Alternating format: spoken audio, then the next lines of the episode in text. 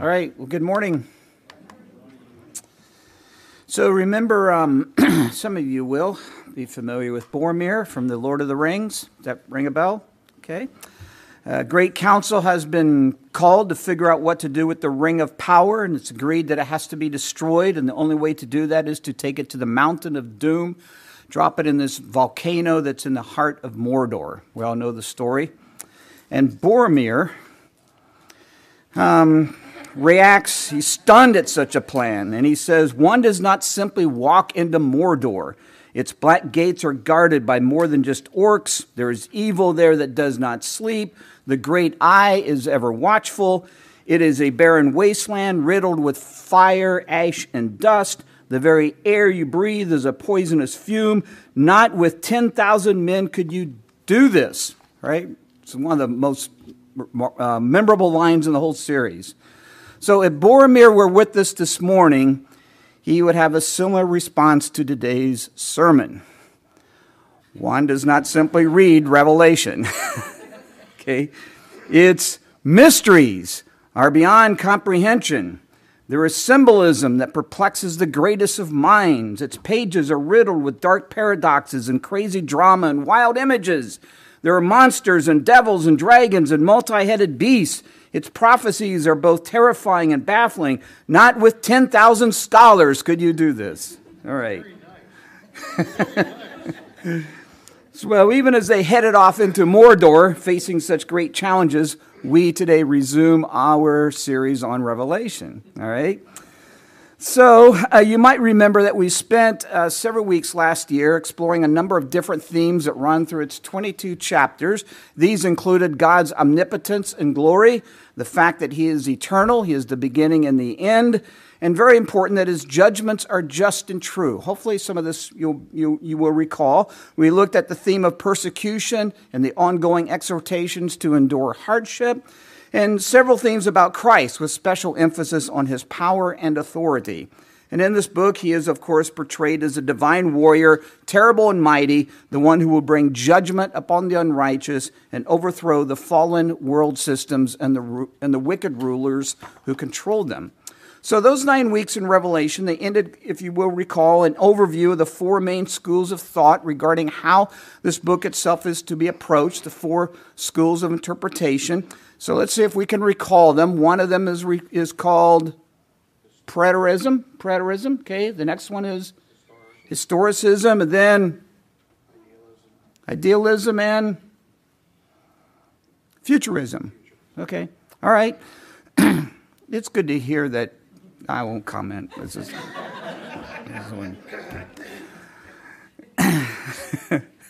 One thing we did not do and this may be the only series on Revelation ever given in the history of the world, anywhere on the planet, uh, that didn't, is to try to interpret any of the strange events in John's vision. And I avoided that on purpose, choosing instead to explore other truths in the book that often go unnoticed. And typically, as you know, we get distracted, preoccupied with trying to match its prophecies with current events. And in so doing, we fail to catch and appreciate a lot of the other great stuff that's going on in this book.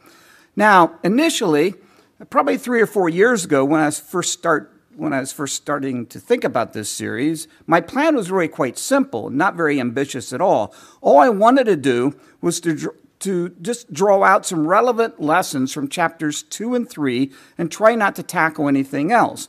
And as you will recall, these two chapters contain what is typically referred to as the seven letters to the seven churches. and this, I believe, would be a worthwhile series. But as I started to prepare for that, the more I got into it, it seemed that it'd be somewhat irresponsible to not spend at least a little time addressing the book itself, given how strange and complicated that it is. And so that's what I did. And as a result, I ran out of time and never did get to the very thing that started it all the seven churches. And so today we will launch into that with the help of not 10,000 scholars, but maybe a dozen or so. All right.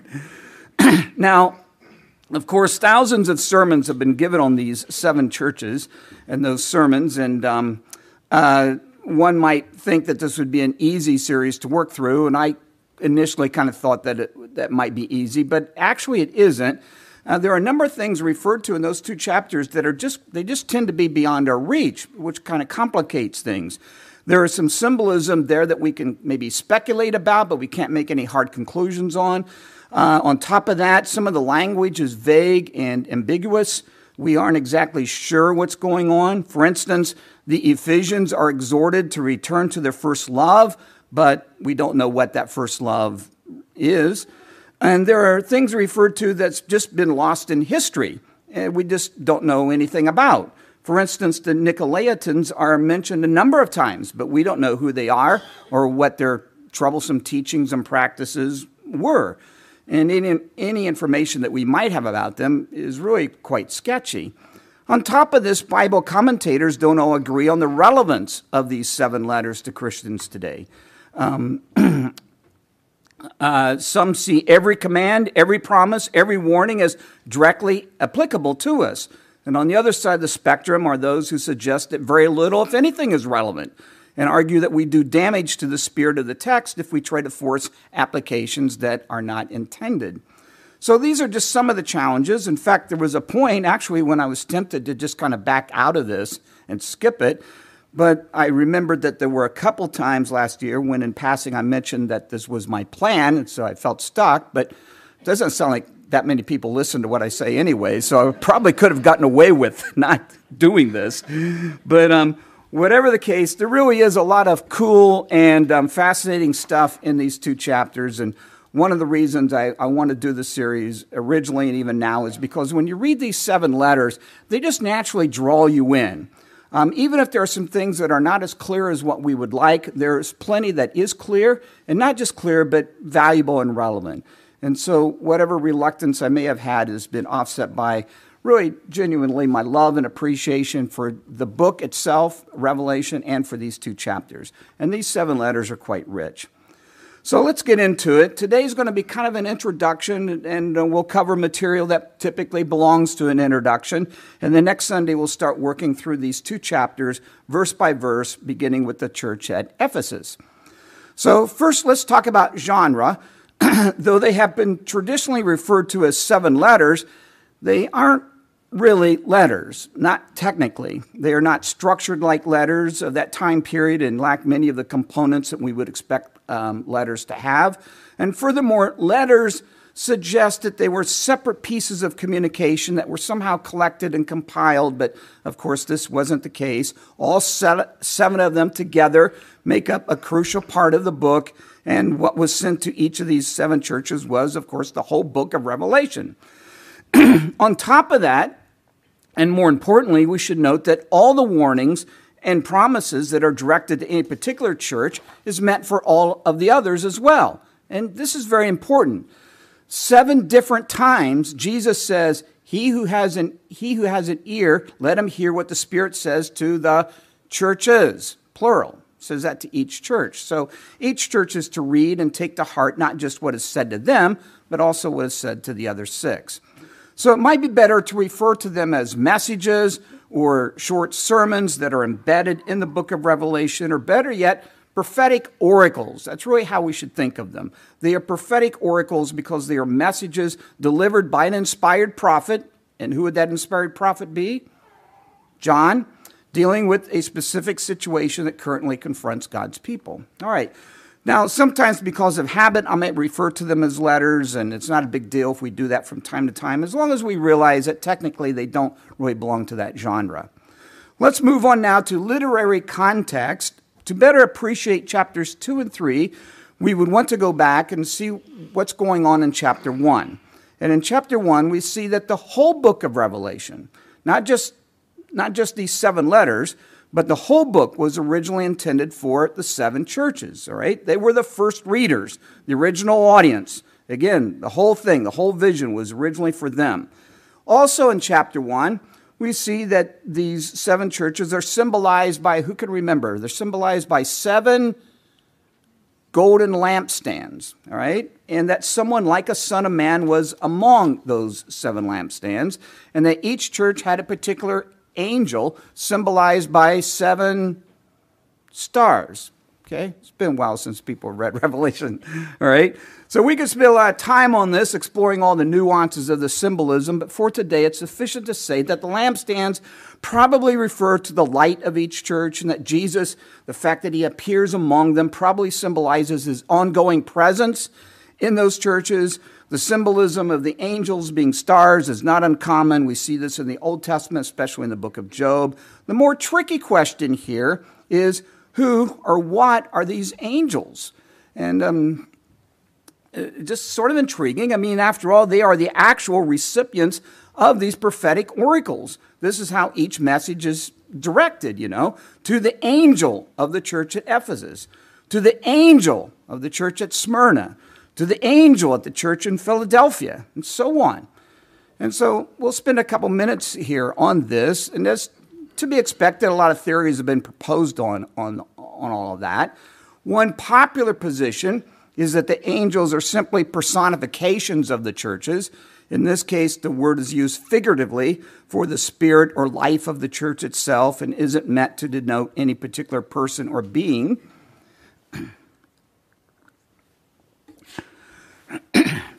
Augustine seems to be the first to claim that these angels represented the pastors of these seven churches. And that particular interpretation has enjoyed quite a bit of popularity through the centuries. And this seems actually quite reasonable, natural, given that generally speaking, people think of their pastor in angelic terms, right? or at least should, right?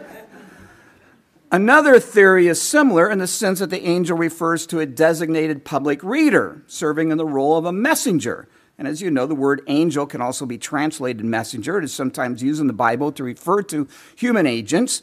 And these public readers would translate letters and other communications sent to the church and then read them to the congregation when the church body came together. And such letters might from uh, they might come from one of the apostles or a, another church leader, a missionary, or even a sister church, and so on.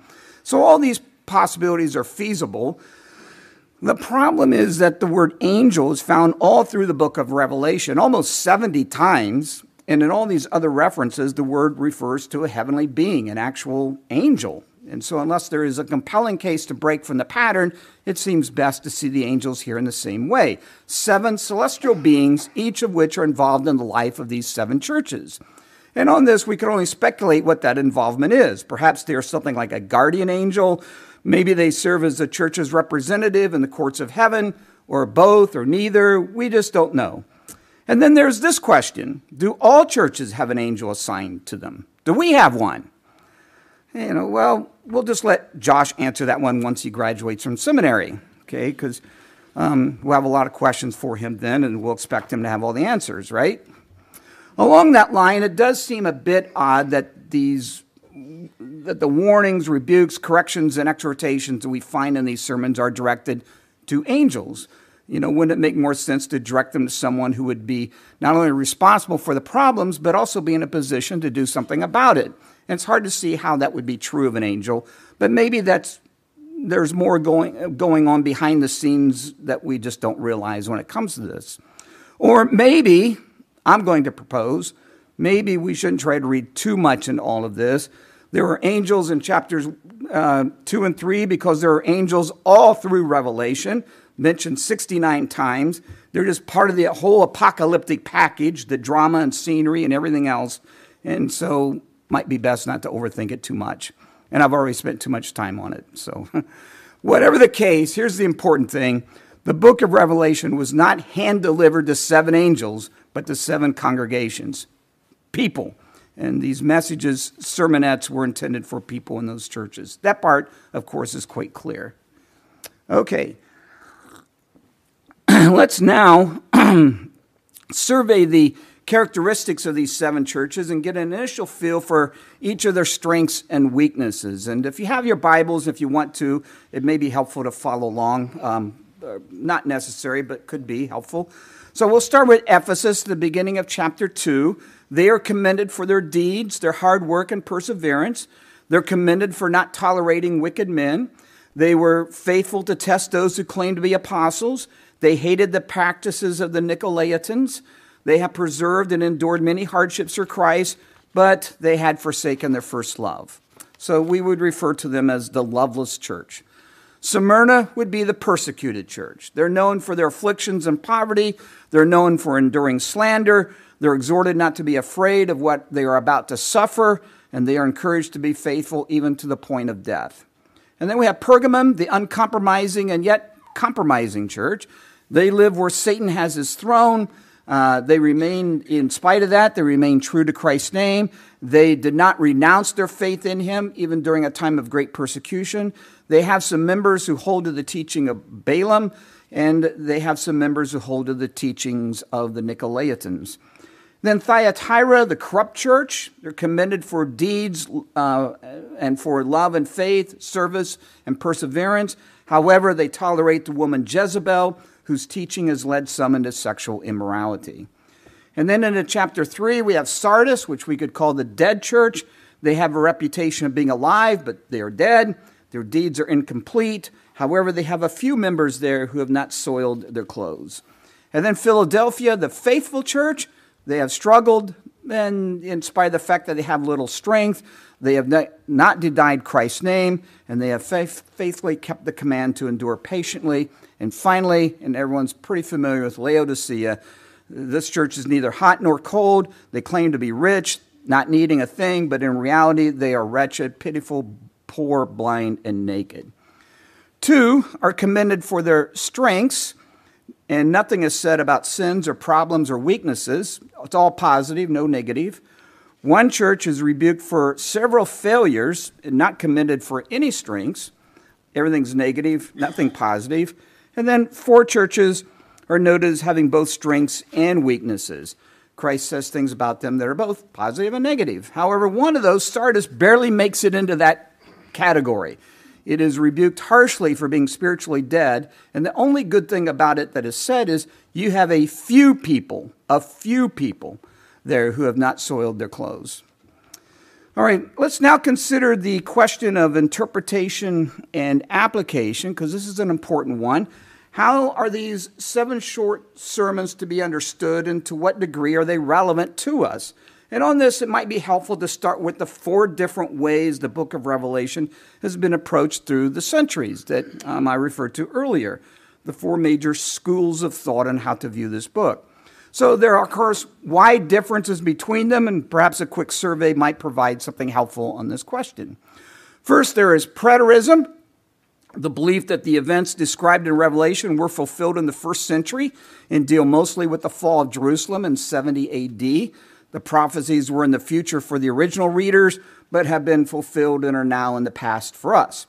And so, when it comes to the seven churches in chapters 2 and 3, they would say that the warnings, exhortations, rebukes, affirmations, and promises are limited to those particular churches and do not have that much of a wider application. And we would, of course, we could, of course, learn lessons from what Jesus told them, but nothing directly applies to other churches outside the seven. The second school, historicism, was quite popular during the Reformation, but has more or less fizzled out in the past hundred years or so. Proponents see this book as unfolding through a very long period of time, drawn out over the course of many centuries.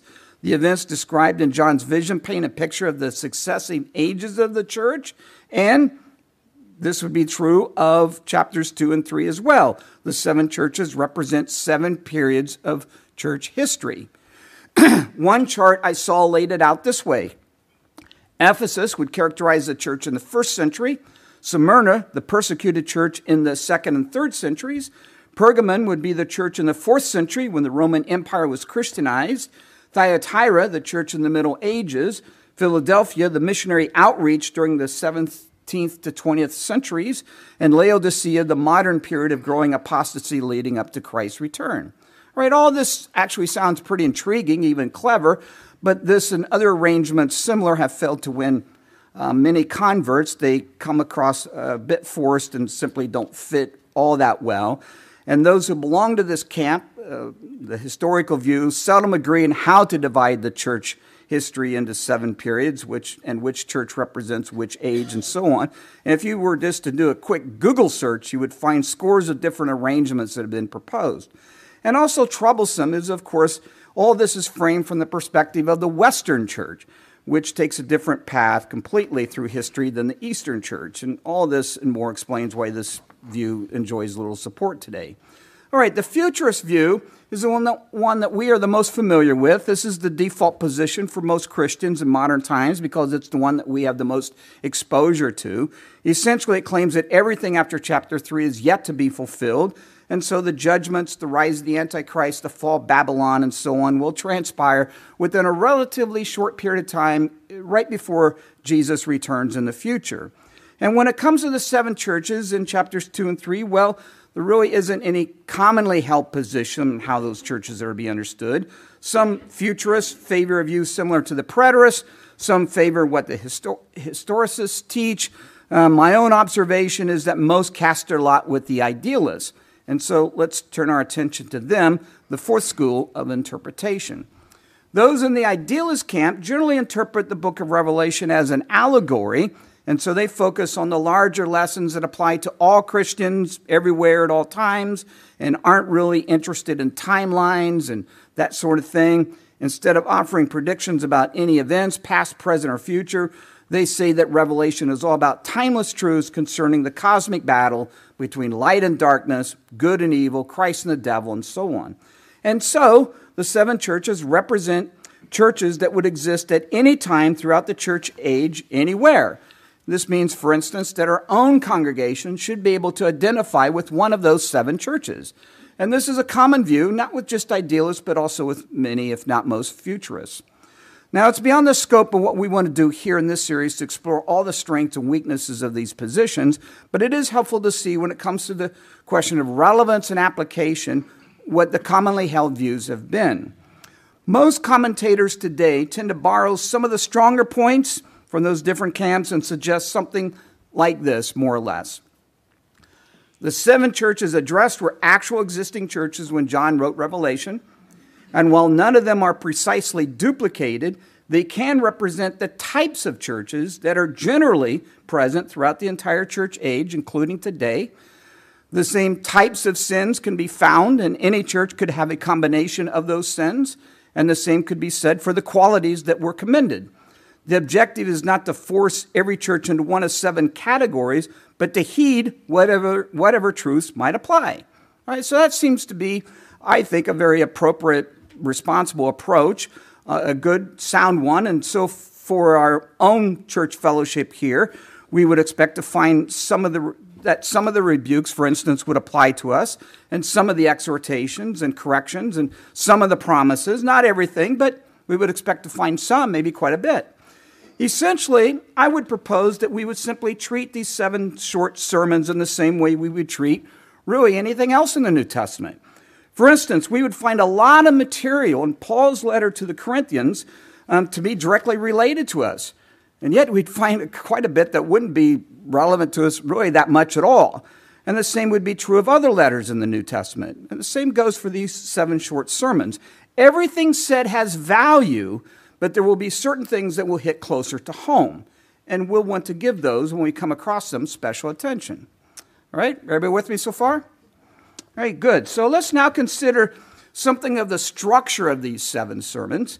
Um, even a casual reading of these two chapters will reveal that each uh, sermon contains an organized internal structure and it is consistent. There are no less than seven distinguishable parts typically found in each one.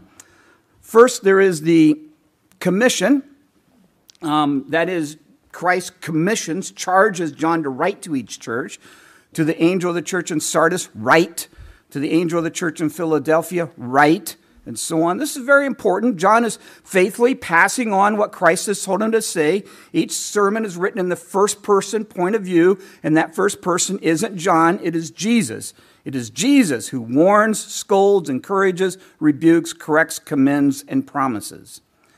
Next, we have that Christ identifies himself uh, with either a title or some description.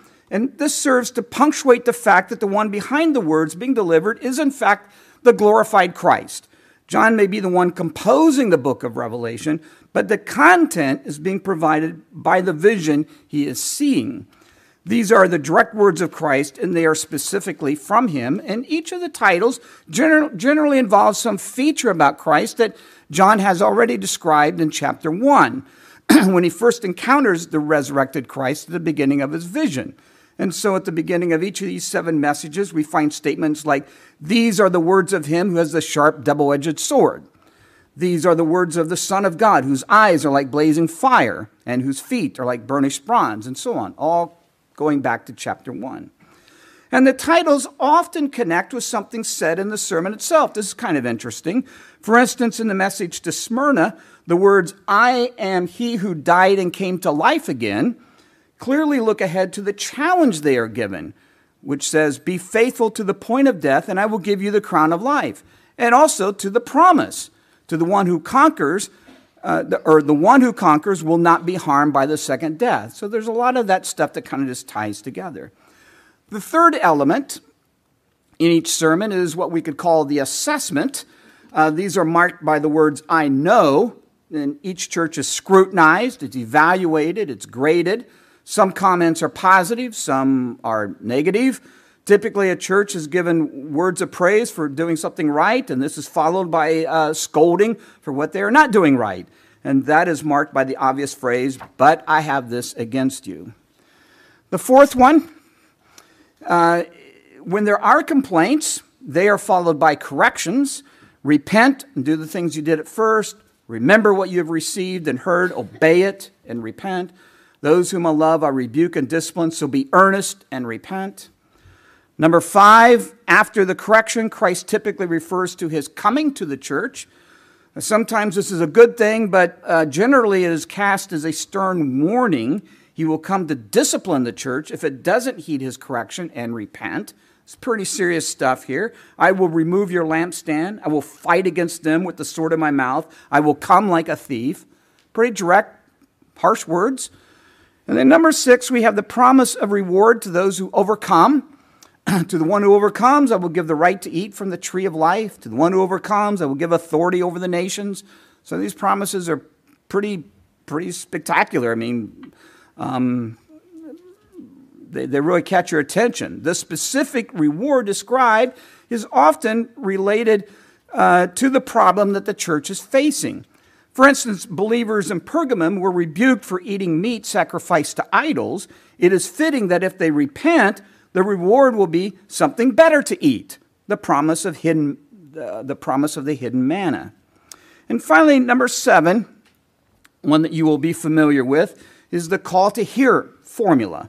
He who has an ear, let him hear what the Spirit says to the churches. And those exact words are used at the end of each uh, message, and so we could say that this particular element here is the one that is the most fixed. It is a strong exhortation to pay close attention to what they just heard and uh, to ponder everything, every warning, every command, every rebuke, every step of correction, and every promise carefully. And again, we note the significance of the plural churches. Let him hear what the Spirit says to the churches. Very important. Each of the seven sermons have a wider audience and application than just the church that is specifically named. Okay, everyone following me so far? All right. Um, so, along with an, an, an along with an internal structure that we find in each sermon, there appears to also be an external structure as well. Do I have a blank slide there? No. Okay. Uh, there tends to be an external structure as well uh, going on. One obvious feature is the number of churches involved here seven. The significance of that number should not be overlooked. The idea, what does it reflect? It reflects, yeah, perfection, fullness, completeness.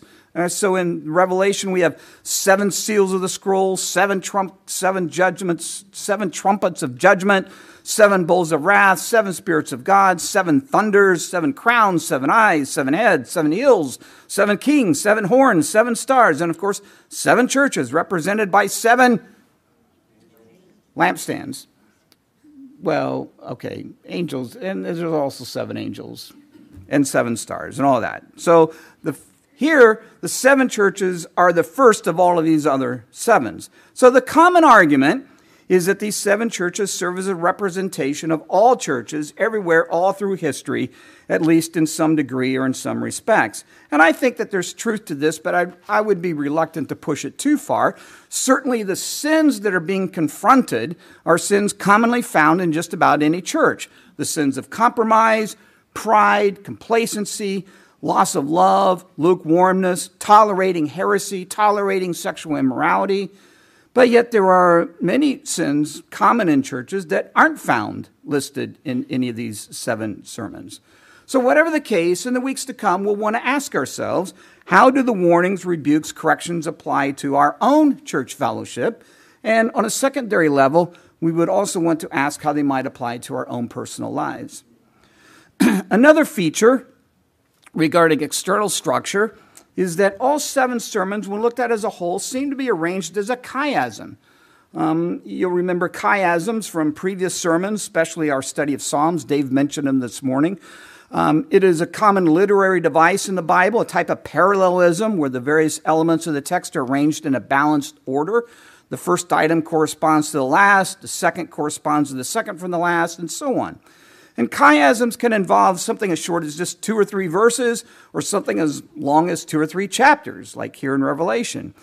In this case, there appears to be a pattern that connects unhealthy churches together and healthy ones together, Smyrna and Philadelphia being the healthy ones. And the pattern resembles uh, the menorah, the Jewish lampstand, in in chiastic structures, the item in the center often holds significance. In this case, the sermon to Thyatira is by far the longest. And in that sermon, there is an extended reference to Jezebel and sexual immorality and a rebuking of this, of this church's toleration for all that. And Thyatira gets the award for the longest rebuke. The structure here helps us to see that the unhealthy churches dominate. They are featured at the beginning, in the end, and in the center. The two that remain, the healthy ones, are not only in the minority, but they play no significant role in the structure. They're kind of like lost in the crowd, if you will.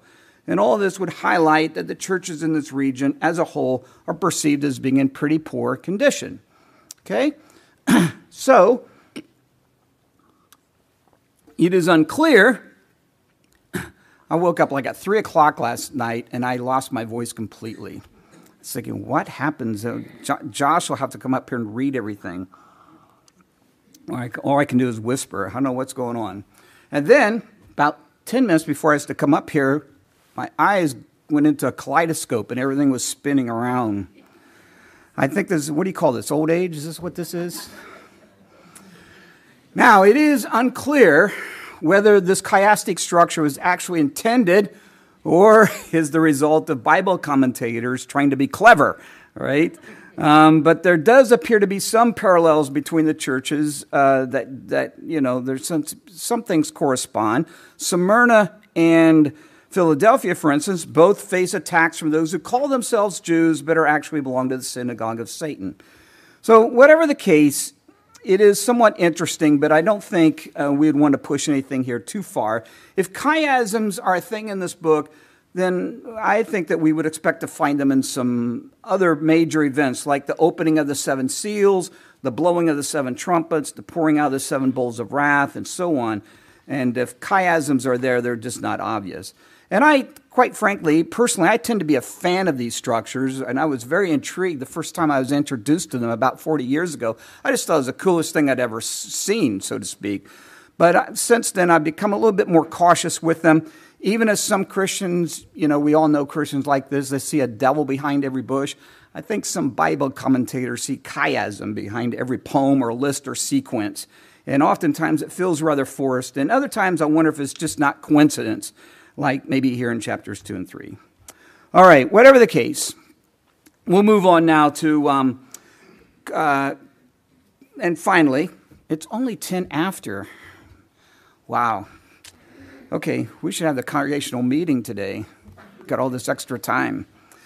finally, for this morning, we should try to correct a common misunderstanding that probably all of us have held to. It is quite typical for Christians when reading Revelation to think that the original readers, again, these members of these seven churches that they were faithful and earnest, passionate followers of Christ. They're suffering for their faith at the hand of oppressive Roman authorities, and that this book was written to encourage them and the, uh, about the good news that Christ will ultimately be victorious and that their faith will be vindicated. So, this view, very common, it's largely true. It just has one point that isn't really correct because the picture is not nearly that rosy. Remember, five of the seven churches have serious problems, uh, serious enough to earn them a firm scolding from the Lord, with the promise of a harsh punishment if they don't repent. And so that chiasm, whether intended or not, does help to illustrate the overall problem. The churches in the region were not really all that healthy spiritually, and we can assume that they were but a sample of all the churches in the empire at the end of the first century. What should gain our attention is that even though they all faced persecution from Rome, and we would expect a temptation to cave in and renounce their faith in that persecution, what they are warned about and scolded for deals with matters that are, for the most part, largely unrelated to that. Uh, the church at Smyrna could be the only exception here. But overall, the impending threat consists of things like losing their first love. This is a genuine threat that Christ is concerned about. Embracing idolatry, becoming self satisfied and complacent and prideful, tolerating and in some cases embracing heresy. The same with sexual immorality and this lukewarmness, this being spiritually anemic and dead and so on. In fact, the overall general takeaway, when you consider the whole of the seven sermons, is that these churches were more in danger of compromising with the world than being killed by it. And this is an important point. And this is the very thing that makes these seven short sermons relevant to North American Christianity today. We have here, you know, we here may have this sense that, well, we do have this sense that persecution is coming. We don't know when, but we can, we know it's coming. That we will soon be treated as outcasts of our society that our, you know, our views on many social issues, for instance, are views that are fashioned by our faith, but they are in conflict and will be in further conflict in the years to come with the companies that we work for, the retailers and banks that we do business with, the various clubs and organizations that we enjoy, the neighborhoods we live in, and even the families that we belong to. Our future is uncertain. Our freedoms are uncertain. Our finances are uncertain. And I don't want to downplay any of this, but from heaven's perspective, we face a greater threat, a far greater threat that we should be much more worried about. And that is this compromising with the world and being corrupted with its ideas and values, going along with and even at certain points embracing the fallen world system, and thus becoming spiritually dead. And that by far is the great danger that we will be faced with, and we are facing it now. And these seven sermons to these seven churches will help us to appreciate just how danger, how real that danger is, and hopefully inspire us to take the measures necessary to protect ourselves from it. Amen? So, next Sunday, we will look at the um, this prophetic oracle that's addressed to the church at Ephesus. And uh, of course, there's an assignment. I just ask that you would read those seven verses, just only seven verses there, beginning of chapter two, once a day between now and next Sunday. Uh, at least read through it five times. Become familiar with it, uh, what Christ is saying to that church, and then we'll work through it together next Sunday. Okay? Should be able to handle that. So, Josh, I'll invite you at this time.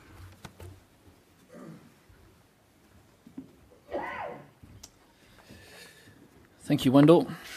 And uh, thank you especially for that exhortation at the end against compromise. Let's all stand together. I hope that this uh, the message today has whetted our appetite, or just whet our appetite, uh, for the upcoming uh, series. Uh, double down on Wendell's encouragement to spend some time uh, reading ahead and preparing yourselves for what we'll be studying together. Uh, in closing, we'll read some from 1 Thessalonians chapter 1, verse 12. May the name of our Lord Jesus be glorified in you and you in him, according to the grace of our God and the Lord Jesus Christ. Amen. Go in peace and greet each other in love.